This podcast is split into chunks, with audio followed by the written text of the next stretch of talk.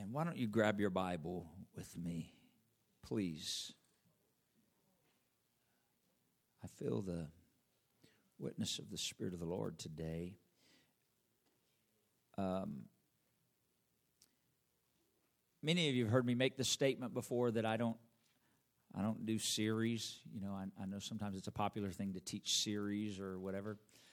Um, I guess I would if I knew that far ahead. Usually, I just don't always know that far ahead. But what happens is the Lord will lead me in something in the Word, and as if you've been around any length of time, you've noticed I'll sort of get stuck in a vein sometimes. And uh, at the after the fact, I'm like, man, that would have been a good series. And so I don't know, but I it's I just feel like it's sort of where the Lord gets us and keeps us there. And uh, you know, over the last several weeks, we've talked about some element of love in some way, probably more than the last few weeks, but specifically the last couple of weeks, we talked about moving from duty to love. Some of you may remember that. I went back and saw that going from a place of duty to love. And uh, I think it was last Sunday we talked about moving from fear to love a little bit. Um, and the Lord began dealing with me again this morning. Um, and so go with me to the book of Revelation, chapter 2. Revelation, chapter 2.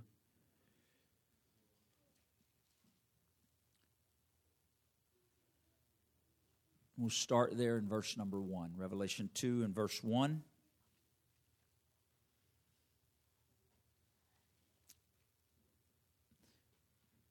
Your Bible probably has this in red if you have a red letter Bible. It is the Spirit of the Lord Jesus Christ speaking to the church.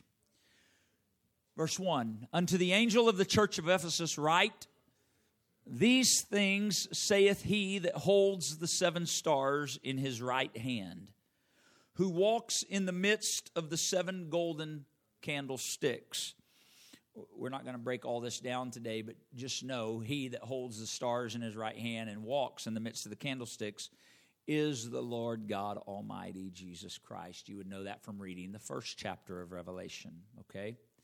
The seven golden candlesticks, you would know from reading that they are the seven churches, all right? And so the Lord God is walking in the midst of the seven churches, and to the church at Ephesus, this is what he says, verse 2 I know your works, behold, and your labor, and your patience, and how you cannot bear them which are evil. Now, these are all good things, aren't it? Isn't it? These are good things. This is, I want you to notice this verse right here. Look at this with me. The Lord said, I know your work, so you're working. I know your labor. I see the effort of the work that you're doing. I know it. And I, I, see your patience. You're enduring in it, right? Because the work of the Lord isn't always instantaneous in its result. But you got patience and you continue. And I, I know how you can't bear them which are evil. You're not compromising you recognize, he's not talking about them being people, he's talking about spiritual things that we war against, right? I, I know this about you, he says, and I know that you've tried them, which say they are apostles and are not, and has found them liars. He's recognizing this is the church that they put a difference between truth and error. Okay? This is good, isn't it? This is what the Lord knows about the church at Ephesus. Watch verse 3 and you have borne, and you have patience, and for my name's sake you have labored, and you have not fainted. Isn't that beautiful? What a testimony of the Lord Jesus about the church at Ephesus. This is a beautiful thing. I believe that this is true of so many of us in this room. I really do. I believe that we have worked, and the Lord knows our work and our labor and our patience.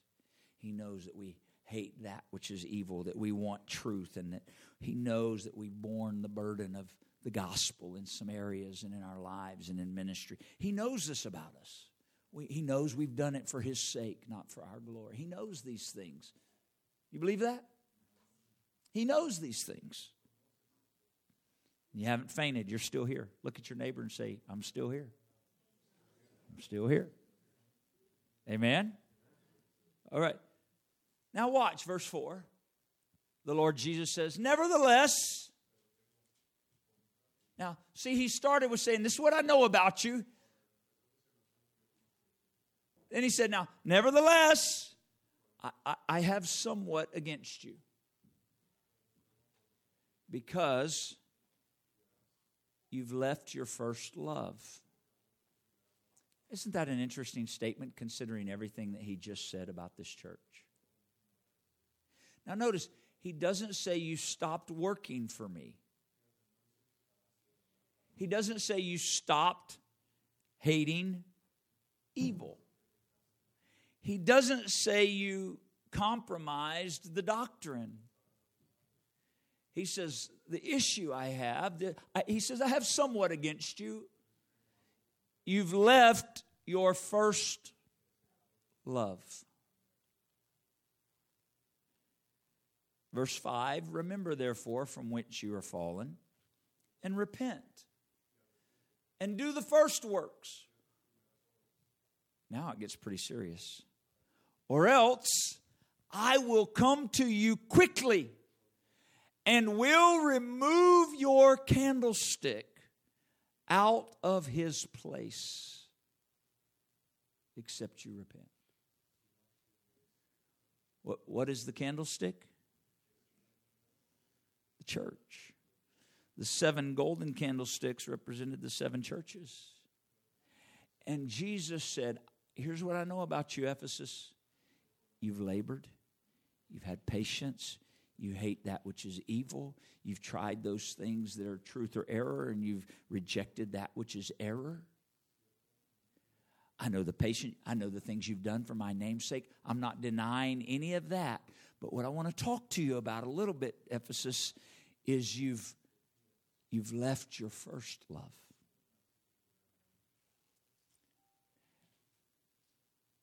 And this is so important to me, to the Lord, that I have to tell you that if you don't repent of that, I will remove your candlestick from its place. Why? Because you can only labor so long, and if love is not the motivator, you'll just become, you'll go back to duty. And I need you in my kingdom because of the love you have for me and the love I have for you.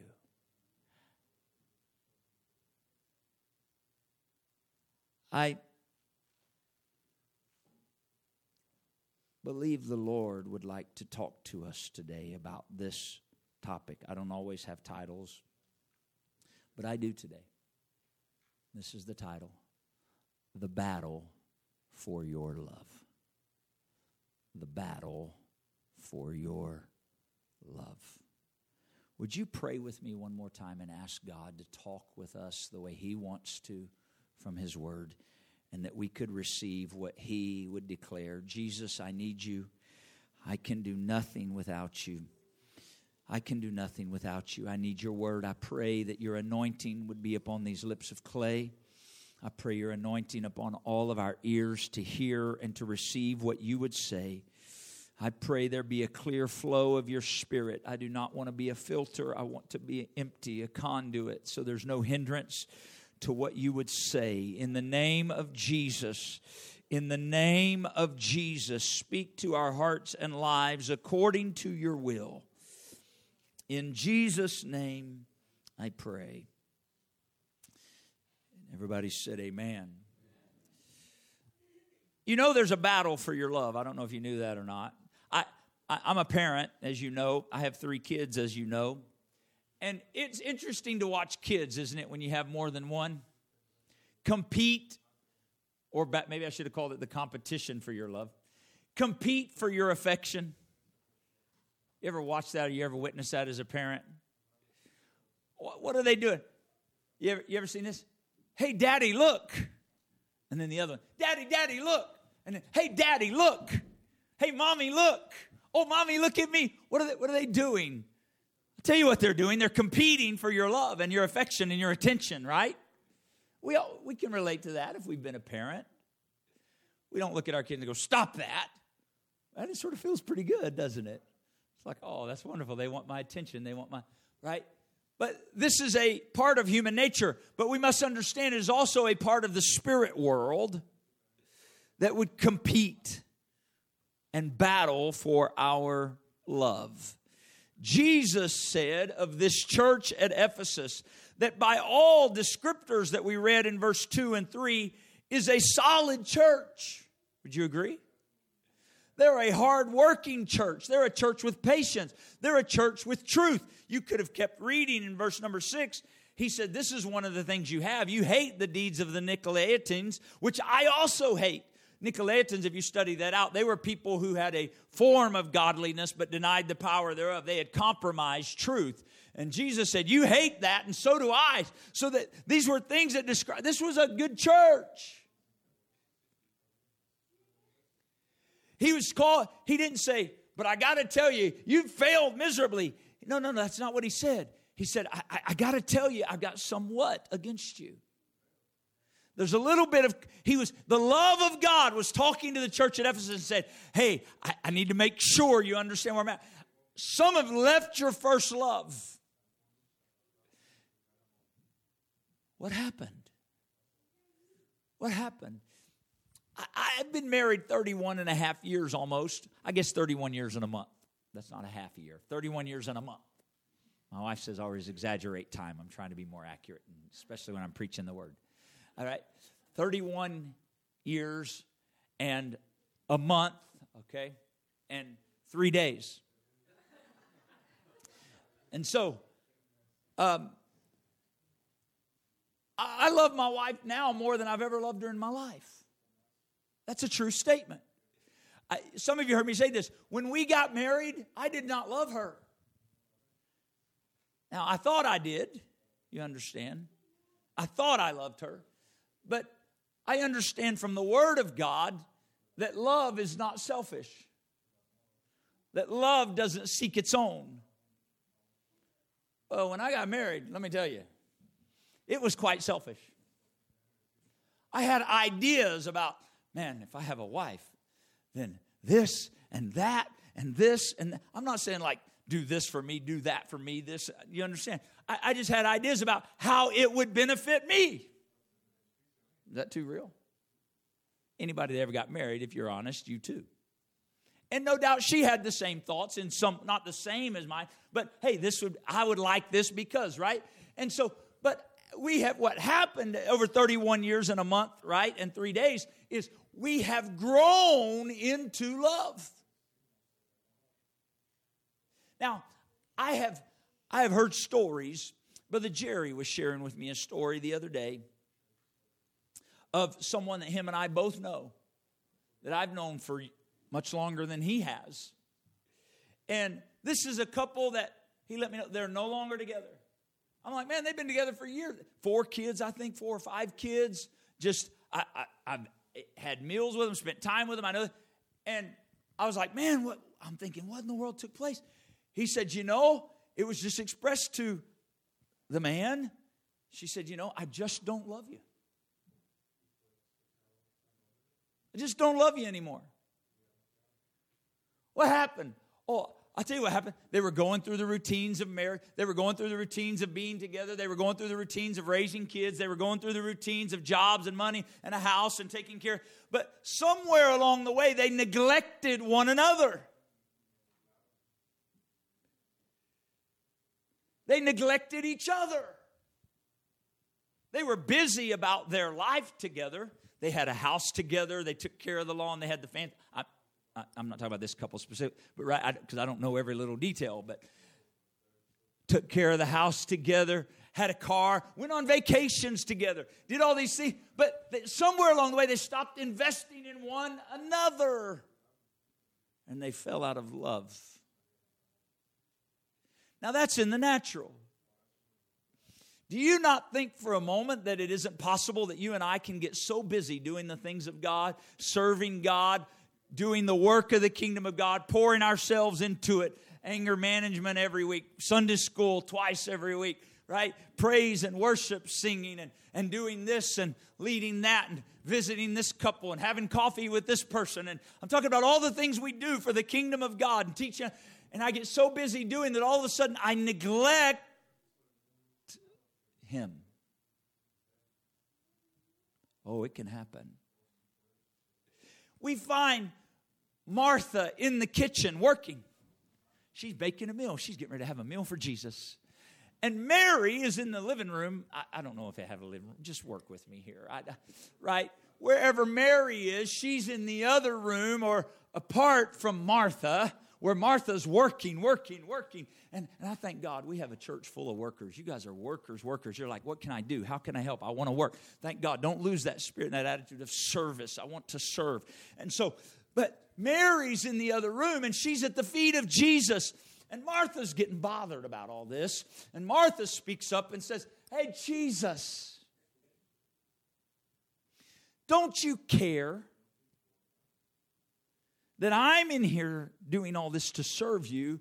And Martha and Mary is and Jesus responds to Martha and says, Martha, Martha. Right? I, I really I just hear Jesus saying that in his own Martha, Martha. He was, you know, he was all man and he was all God.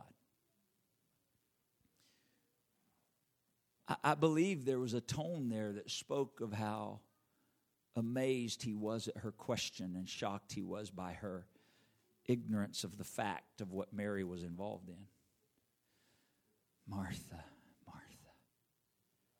He wasn't being sarcastic or cynical. I don't believe that was in his nature to do so because of his or he had crucified that part of human nature. He was being genuine and he was probably grieved. Martha, Martha, you are cumbered, you're weighted down with much serving. But Mary hath chosen the good part, and it will not be taken from her. What did she choose? She chose relationship and time with him whom she loved before serving him. That Hear me today. We must serve the living God. We must. We, we have work to do. You know this. We know this. You're involved in it. We're engaged in it. We have work to do every day. Time is short. We've got to work. We got to work while it's day because the night's coming that no man can work. But work and service is no substitute for love and relationship. I can't get the one ahead of the other. I've got to have my priority in proper alignment. This is why I must have a prayer closet every day. What is the prayer closet? The prayer closet is me spending time with my love. Read the book of Song of Solomon. It's all about the relationship. It's relationship. One verse, and I'm probably misquoting it, but you'll go read it and you'll get.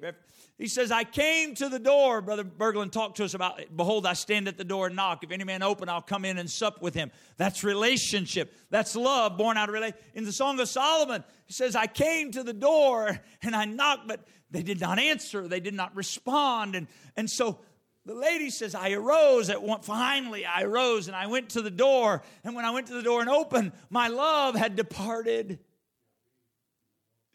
The evidence of his presence was there because the handle of the lock still dripped with the oil, and I smelt the fragrance of his presence, but he had departed because I was slow in responding to the beckoning of my love. Read it in the Song of Solomon. Jesus is declaring to the church at Ephesus, I've got somewhat. Now, please hear me this morning. I'm not telling you you've stopped loving the Lord. I'm not telling any of us that. I just feel such a gentle nudge and reaching of the Lord saying, Hey, hey, make sure that you understand there are things competing for your love. There are things battling for your love. And I am a jealous God, and I'll not share my glory with another. And I certainly will not share my bride with another. It's interesting scripture to me. How does this happen? I'll tell you how it happens. 2 Timothy 4 and 10, Paul declared, he said this statement to Timothy. He said, Demas hath forsaken me. What? Demas was Paul's brother. Demas was Paul's fellow servant. Demas worked with Paul in the call of ministry. And Paul said, Demas hath forsaken me. Why? Why did he forsaken me? Because he loved this present world. There was a battle for Demas' love. Paul was reaching to the things of the Spirit. Paul was reaching to the things of God. Paul was responding to the beckoning and the call of God on his life. And Demas wanted to. Demas loved God, I believe that. But Demas also loved this present world. It was a battle for Demas' love. You ever felt caught like that? Ah, ah, ah. What, what? Demas, just like all of us, was caught in the middle. Man, there's a pull to ministry, the call to what God would have me engage my time, effort, energy, sacrifice in, and the pull of the, Demas gave in to his love of the present world. It was a battle. It doesn't say he left the church. It doesn't say he gave up on the doctrine. It doesn't say he stopped loving truth. It just says he loved this present world, and as a result, he forsook his brother. What happened? There was a battle for Demas' love, and this present world won.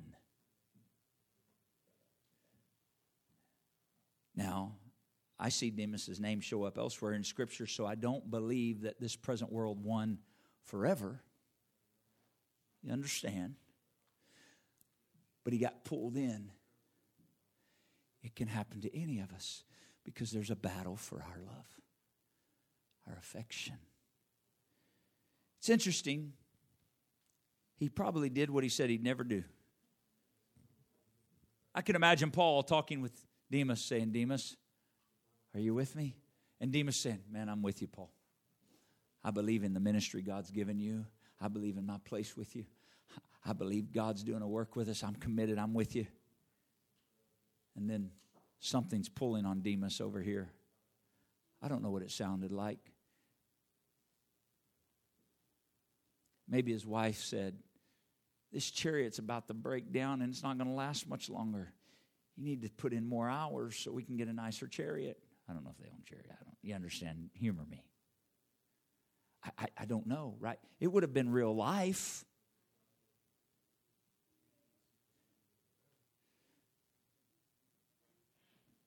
Demas, when are we going to upgrade this house we've got? I mean, good grief. Look at the mud and look at the roof. We got three kids now. We need to upgrade. Come on, Demas. Let's look. I mean, look over there. Look. I mean, look at what so and so has. Look at what so and so has. Look at what so and so. And Demas started getting drawn by this present world. Nothing wrong with a newer chariot or a nicer house. You understand? It was just, he was just getting drawn by this. I'm just talking about real life. And Demas forsook Paul, having loved this present world. Now, it's an interesting statement that follows that. Paul said, and is departed. See, that's what happens. It's, it's, it's a slow journey sometimes. What happened? How is it that someone could be in the body of Christ and it seems like, man, they're doing great, they're doing well, everything. But then you look and, like, man, they missed here, and oh no, but they're, and then they miss again, and, and you see them less and less, and then they just, you don't see that that grieves my heart. What happened? I'll tell you exactly what happened. They lost their first love. This present world began to pull. This present world became enticing. It was a battle for their love, and they didn't even realize it. Oh, I, I can give a little bit of myself to this world. I, I can manage it. I can no, you can't. This is what Jesus was addressing to the church in Ephesus. I got somewhat against you. You've left. He saw something there that they had already made a shift, but it was subtle because they were still laboring, they were still working, they still hated evil, they still hated false doctrine. They we must purpose to pursue daily relationship with God daily, especially in this hour when we have to work more than ever because of the limited time that we have left. We can't substitute for relationship with God. It's interesting, the word loved there, you think, well, what does that mean? He loved this present world. Is that like phileo? Is that like, what does that mean? No, it's actually agapeo, the same word as agape.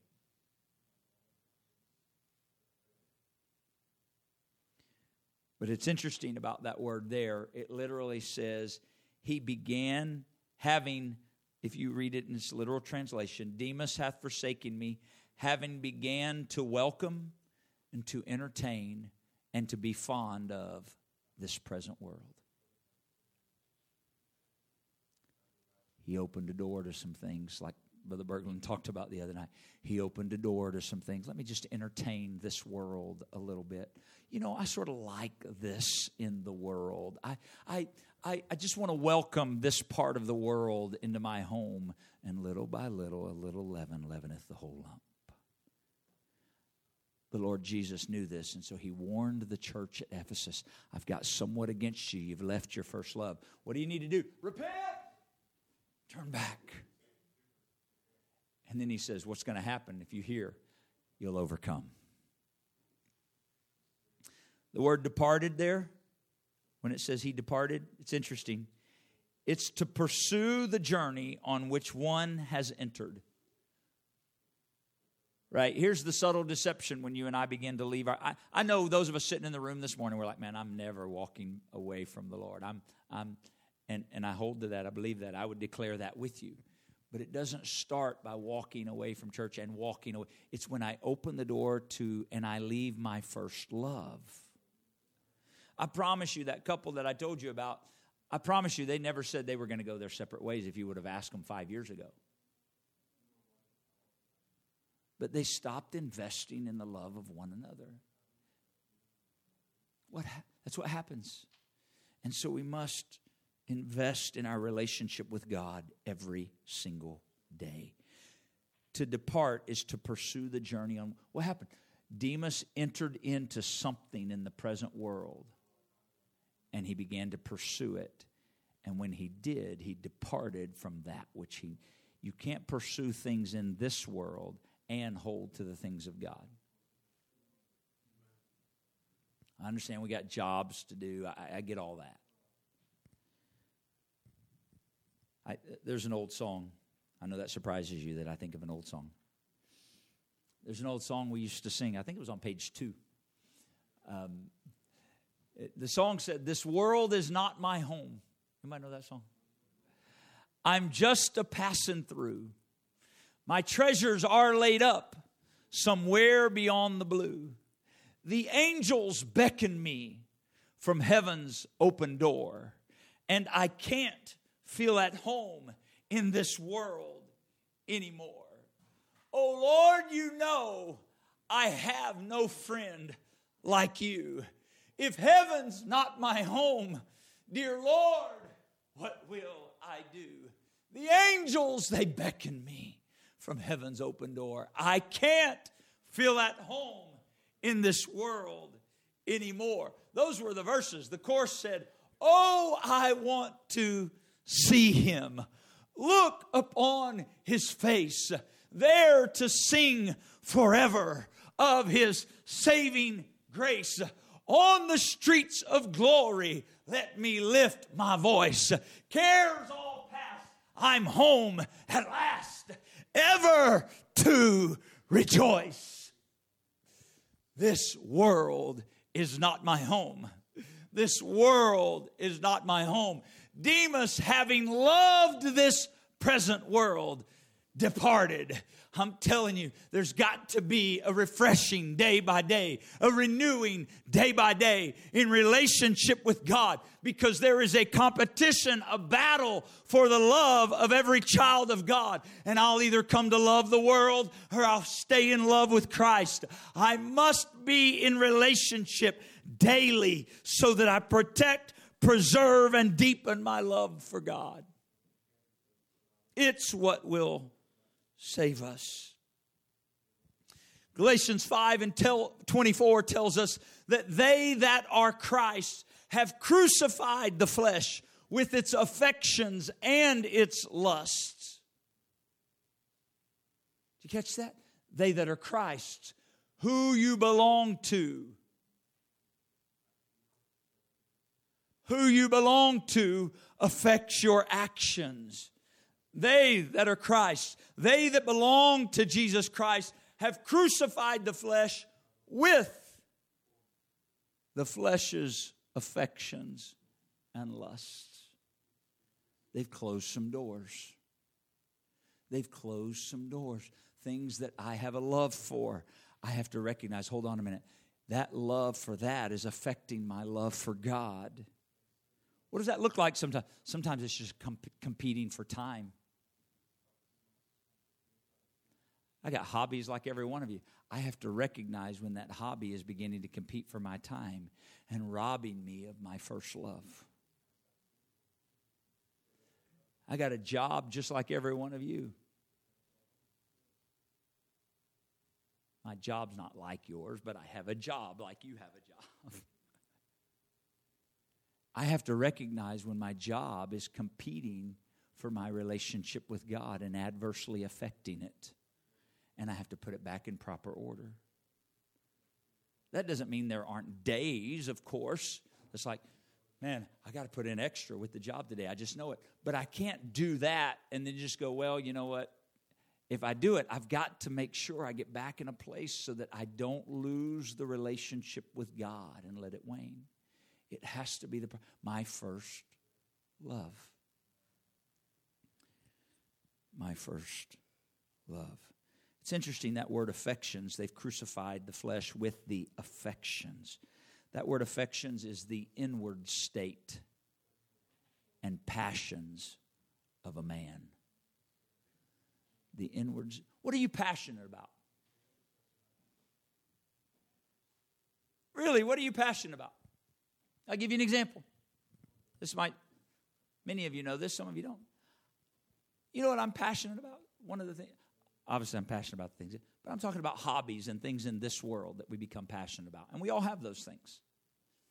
I'm passionate about miles and points. That's sort of fun to me. I know you're thinking, what? No, it's just a hobby for me. I, I, I enjoy, like, I have to be careful because my passion can begin to steal my time, my energy, my focus, and what it's doing is it's affecting my first love. You know, before I got married, I played basketball a lot. Like all the, like pretty much every Sunday. And when I'd get off work lots of times, or if I wasn't working, I would I would go down. We didn't go to a gym. I would go to the park, and back then they had a park where you could put money in and turn on the lights, so the lights would be on at night. Some of you remember that on tennis courts and stuff. You put it, well, of course, we learned how to override it, so we never used quarters. But we, we God's forgiven me.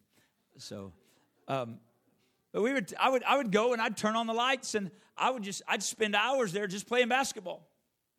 Or we'd always seek to hook up with guys and play basketball. But you know, when I got married, I realized, man, I probably can't play basketball as much as I used to play basketball anymore. Can you imagine? Hey, babe, I'm getting off work. No, I'm not coming home. I'm going to meet the guys and play ball. Oh no, I'll get myself something to eat. I'll see you later. I, you know, this is why many marriages fail. You know, people get married, but they still live their separate life.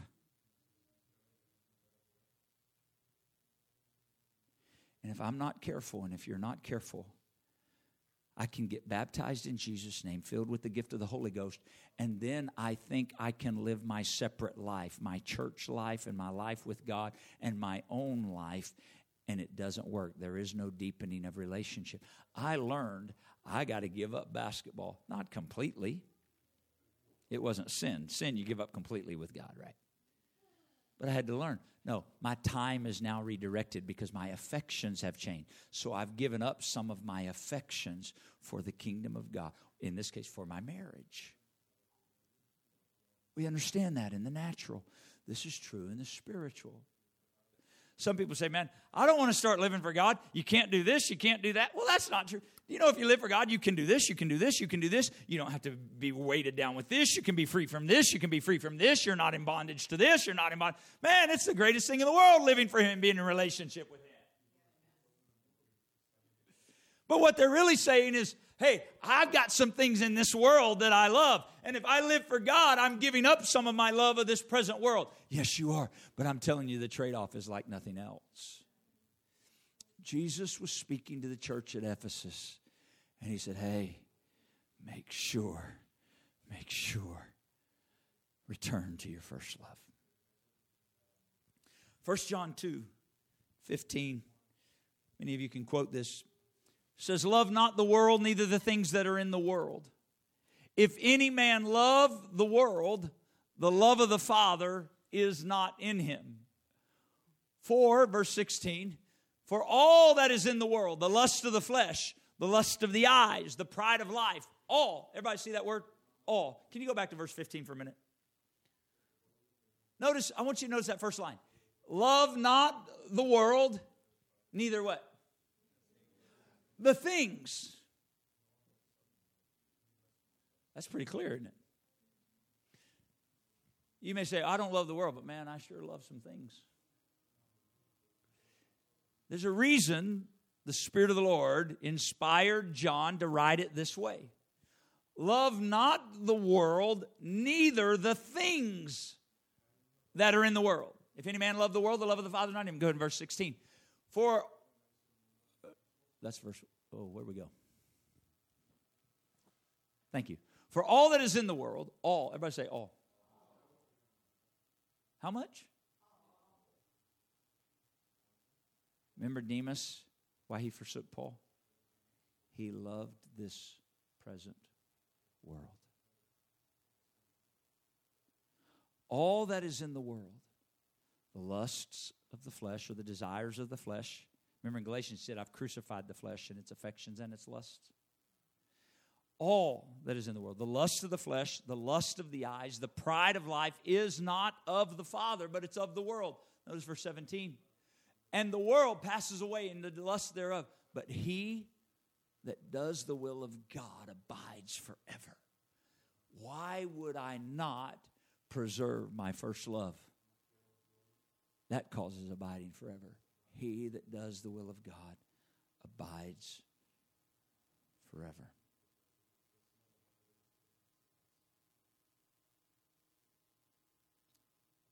Sometimes we walk away from our first love.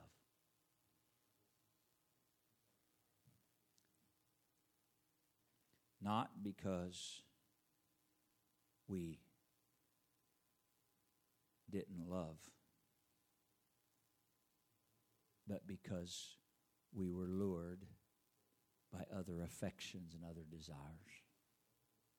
And over time, we didn't even realize.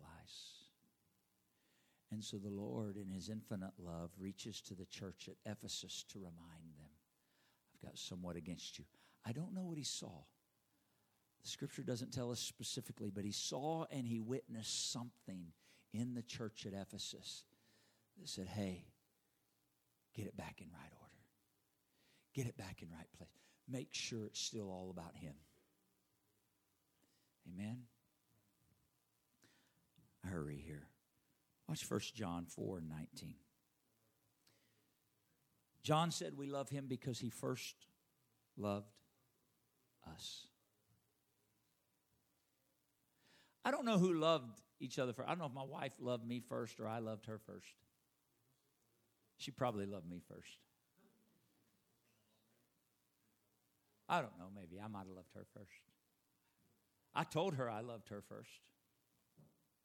I remember that, that was a huge, huge. That didn't happen on the first date. I promise you. That didn't happen on the tenth date. Was, it took a while those were difficult words for me to say and express. I wanted to make sure I meant it when I said it. And uh, so I said it. She she's the only girl I ever dated that I told I love you. Taking notes, young people? Just because some boy, I'm saying that because there's a lot of girls in this room, just because some boy says he loves you, it's probably worth what he paid to say it. They're just words. And so, but I knew I I knew I'd, I'd prayed about this. I'd labored over this. And I knew when those words came out of my mouth, I meant it.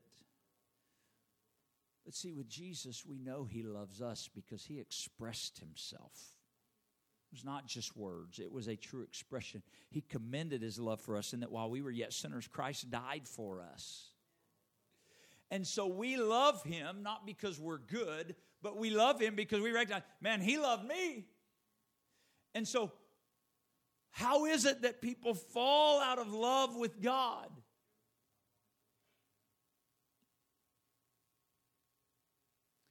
We forget where He brought us from. I, I wrote these things down here. I did not and cannot remit my own sins. Anybody in here think you washed your own sins away? Anybody in here believing that you're free from sin because of something you've done? Anybody here think you've saved yourself or you can save yourself? Of course not. I did not and cannot save my soul.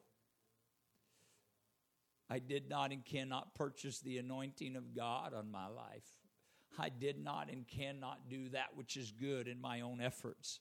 I try to do that which I ought to, and I can't do it, Paul said, and I'm in the same boat he's in. So, what is it? I recognize I'm able to do all of these things. I'm able to profess that He loved me. That's the re- I'm able to profess I'm free from sin, not because of anything I've done, but because He loved me. And so there's something in me that says, I love Him because He first loved me. He saved me from my sin. He cleansed me from my sin. He called me by my name. He brought me out of darkness. He did all this for me. He showed His love for me. And therefore, I'm pursuing relationship with Him again and again and again and again. I purpose to love Him. Would you stand with me this morning, please?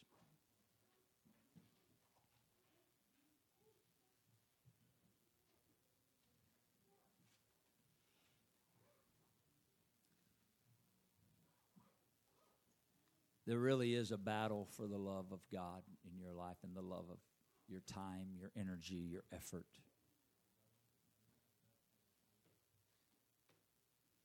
You know, there are things that can be really important to people. And then they come into relationship with God. They're washed in His blood, filled with His Spirit. And those things that were so very important to them before doesn't mean they don't matter anymore necessarily, but it's like it's not as important to me anymore. It's just not as important to me anymore. There are, I know of men, more than one. I know of men who were deeply, deeply talented and gifted athletically. Whether it be basketball or baseball. I, will give you a name. Some of you know. How many of you have heard of the name Derek Jeter? He was a he's retired now. He's a Hall of Fame baseball player that played shortstop for the New York Yankees. I know of a man that played baseball with Derek Jeter at a pro level and was expressed to be as good as him. I realize a lot of that can change as they move on in career, but and he walked away because God got a hold of his heart and he was filled with the gift of the Holy Ghost. And he was like, Something's consuming me more than baseball. I know a man that pitched for the St. Louis Cardinals, that God filled him with the Holy Ghost. He walked away from it all. What happened? The love changed. And that which he had given himself to so much of and loved so much and gave his life to practice, effort, energy, time, investment, promoting it, promoting it, speaking about it, doing whatever. You understand? Investment. When God got a hold of his life, his love changed. Am I telling you baseball was wrong? Of course not. But what happened? His love changed. His cause changed his focus of his life changed.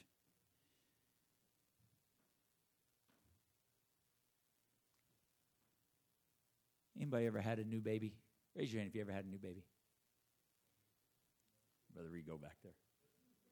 He's like, right? Right? You meet somebody, hey man, I'll show you the picture of my new kid. Look at him. Right? You ever met a grandparent with a new baby? Oh my goodness. Look, oh, oh, oh. What in the world's going on? I'll tell you what's going on. Love. A new love, a fresh love. Let me tell oh, let me show you my.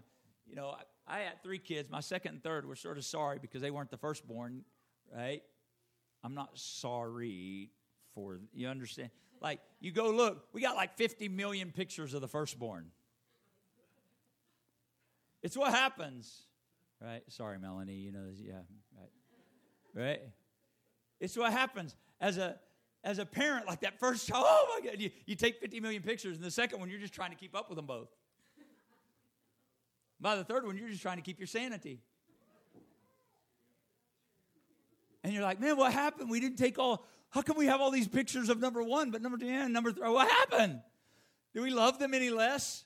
Well, of course not. But we were enamored initially with the experience. I love all of my children with all of my heart. You understand the picture. I'm just giving you an example of how we become enamored with something.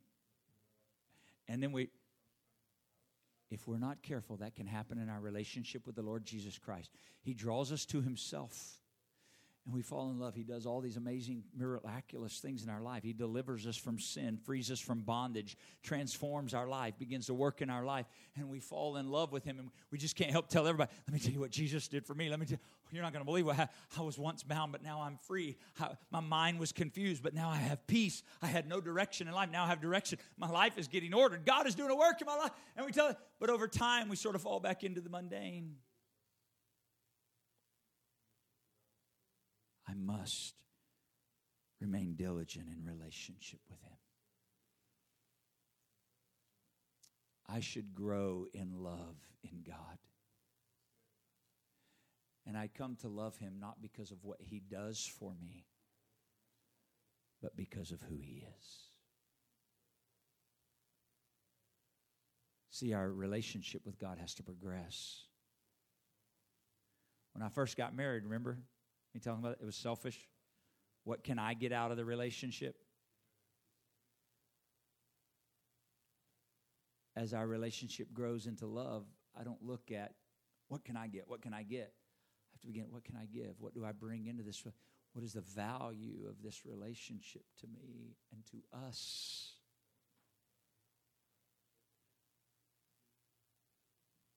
I grow in my relationship with God towards what can I get? What can I get? What can I get, Lord? When are you going to fix this? When are you going to do this? When he No, I love him because he first loved me. I love him because he first loved me, and the more I know him, the more I come to love him and adore him. He's the dearest friend I've ever known. He's closer than any brother. I don't know where you are in terms of your intimate personal relationship with God today, but He knows. He knows. And hear me there is nothing of God that is keeping you or I from returning to or going deeper in relationship with Him the way He wants. There's nothing in God. If there's a hindrance, it's because I've left my first love. This is what Jesus was talking about when he said, Repent. Repent. Let my mind be changed. God, I'm putting my focus back in the right perspective. I'm putting things back in the right place. I'm pursuing diligently relationship with you above all else.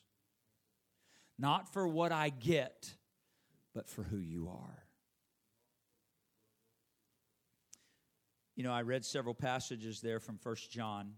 If you read First John, those five chapters, he talks about the love of God, loving God, God loving us because we love in him, what I quoted to you. All these things about the love of God, the love of God, the love of God. Do you know how he closes First John, five chapters? You know how he closes it out? I've always thought it seemed a little out of place, but I feel like I got greater understanding as the Lord dealt with me about this. 21st verse of chapter 5, the very last thing John says in that first letter. He says, Little children, keep yourselves from idols. Amen. That means it is settled.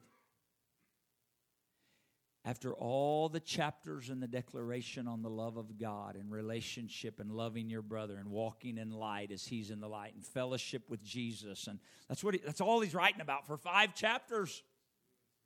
He finishes with little children keep yourselves from idols. What's he talking about? He's talking about the battle for your love, this competing for the love. He's saying, if you open the door, Brother Ethan talked to us a few months back about the Lord dealing with him about getting rid of idols. What is it? Idols are things that begin to compete for the love of God in your life.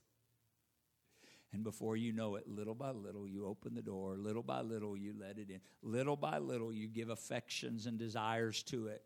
And before you know, it's like, I don't know, man. I, I go to church, it just doesn't feel the same to me anymore. I, I just don't know. I don't feel so connected anymore. I feel a little. Di- what happened? I'll tell you, it happened when the closet of prayer got neglected and the love and relationship with God was no longer nurtured. The fires were no longer stirred and fueled. And little by little, something crept in in battling for the love of God in your life and where you would direct your affections. I love him because he first loved me. Would you talk to the Lord today before we go about the very word that we've heard? Maybe it's an examining of things in my life that have gotten place that I didn't even realize it. Maybe I got enamored with other pursuits. Maybe I got caught up in something different. Maybe I, I, I don't know. You know between you and the Lord, but I feel the gentle reaching of the Spirit of God admonishing you and I afresh. Hey, hey, remember the first love. Jesus, I love you. I love you more than just words. It is the cry of my heart. I pray any area of my life, Lord, where I've stepped away, any area of my life where I've been lackadaisical, any place where I've been become complacent, Father, I bring it to you. I want the relationship with you to prevail above all things. I want the depth of relationship with you whereby when I'm in contact with others, it comes out, it's made manifest. The love of God, because of fellowship with you, begins to manifest itself to others. Lord, I need you and I desire you. I'm human and you know my frame. It's so easy for me to fall into routine if I'm not careful. I don't want that to ever become the case in relationship with you, Jesus. But I want abiding love like you have for me. I want unending love like you have for me. I want to reciprocate the love that you have for me back to you, Father. In the name of Jesus, I pray. In the name of Jesus, I pray. Remind me of where you found me. Remind me of what you've done in my life that I could never, ever do on my own. Remind me of the grace shown me by your Spirit. Remind me of your mercies toward me, else I would have been consumed. Remind me, Lord, let me return to the place of relationship with you that is pure and holy and right in every way. Anything I've let in that would hinder or separate, I pray, let me cast it aside. I want depth of relationship with you like you desire with me. I want to know you the way you want to be known. I want to abide in you and I want your word to abide in me. Father, I want this relationship to prevail above any and every relationship or area in my life. I love you because you first loved me. I receive of your word today. I desire to walk in, to abide in, and to manifest your love. I can't do that in my own ability or efforts. I can't learn to do that by my intellectualism in any way. I need the fellowship with you, Father. I need fellowship with your word and your spirit. I pray a fresh love for you, your word, your spirit, time in communion with you, a fostering of relationship, to know you, to know the depths of your love, to know you in ways I've not yet known, Father. This is my heart's cry.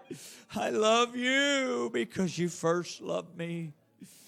In the name of Jesus, in the name of Jesus, in the name of Jesus.